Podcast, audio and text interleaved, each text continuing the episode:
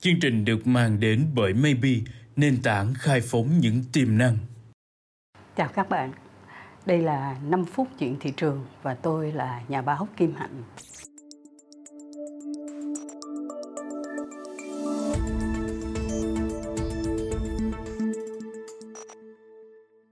Cách đây không lâu tôi có nói với lại các bạn là Sen và Temu đang trở thành những cái người bán hàng thu hút được rất nhiều khách hàng ở trên đất Mỹ.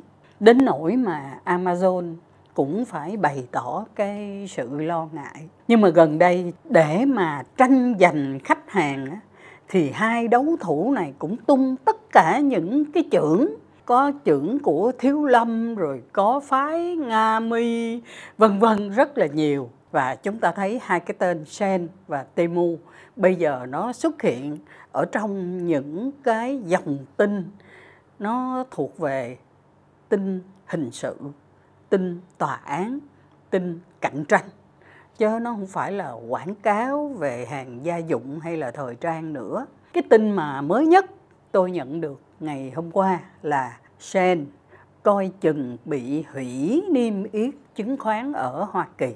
Mình mới nghe như vậy mình sẽ nghĩ là vậy là cái ông Sen này ổng có vi phạm cái gì mà ổng bị Hoa Kỳ đe dọa? Dạ thưa không phải các bạn, chính là Trung Quốc yêu cầu là phải xem xét coi là có cho phép Sen niêm yết ở trên sàn chứng khoán của Hoa Kỳ hay không. Các bạn nhớ rằng hiện nay trong cái cuộc chiến tranh thương mại giữa Trung Quốc với lại Hoa Kỳ thì nước Mỹ có ngăn chặn những công ty Mỹ đầu tư tức là đưa vốn vào thị trường Trung Quốc. Và như vậy chúng ta hiểu là hệ quả thì Trung Quốc cũng phải ăn miếng trả miếng thôi.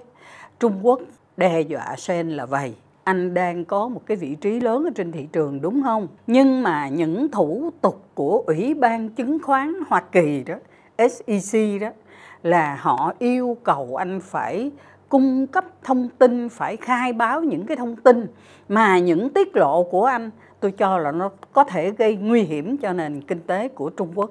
Tôi đang xem xét là tôi có cho anh niêm yết hay không. Trong khi đó thì cuộc chiến giữa hai ờ, đấu thủ này nó vẫn diễn ra dài dẳng lắm, các bạn. Cách đây không lâu thì chúng ta nghe sen đó là tố cáo là trời đất ơi, tê muôn nó đi thuê KOL để nó nói xấu tôi. Nó làm cho người tiêu dùng Hoa Kỳ mất lòng tin ở các cái sản phẩm của Sen thì gần đây, Temu cũng đâu có vừa gì. Temu công bố là Sen đã vi phạm cái luật chống độc quyền. Sen đã khóa cái chuỗi cung ứng của tôi. Tức là Sen làm gì? Sen đi hăm dọa những cái nhà cung cấp hàng những người họ làm gia công hàng hóa cho Temu đó là anh mà còn làm cho Temu nữa là tôi không có đặt hàng anh. Bây giờ thưa các bạn, cái quyền mà xử hai cái ông này, ổng quánh nhau chí tử như vậy á, là nó thuộc về tòa án và các cái cơ quan pháp luật của Hoa Kỳ. Người ta cho rằng là cuộc cạnh tranh giữa Temu và Sen sẽ vẫn còn tiếp diễn. Tất nhiên cái người tọa sơn quan hổ đấu đó, người tiêu dùng Hoa Kỳ đó, họ vẫn thấy hài lòng là giá của hai cái công ty này nó càng ngày nó càng chạy đua xuống đáy. Thứ hai là nó phải cố đưa ra những cái sản phẩm mới và nó đeo sát theo cái động thái của thị trường để nó nghiên cứu và nó phải chạy, phải lấy tốc độ để tung cái sản phẩm mới ra thị trường. Như vậy cả sen với lại temu càng ngày càng năng động hơn và càng ngày càng nịnh người tiêu dùng hoa kỳ hơn. Trong khi đó người ta theo dõi cái chuyện là sen nó có bị cấm niêm yết trên sàn chứng khoán Hoa Kỳ hay không? Và người ta nhớ lại cái trường hợp là cái hãng công nghệ nó tên là Didi và nó bị cấm niêm yết ở trên sàn chứng khoán New York là vì Trung Quốc cho rằng là nó có thể tiết lộ thông tin khi mà nó phải khai báo để nó làm thủ tục niêm yết. Chúng ta chờ coi.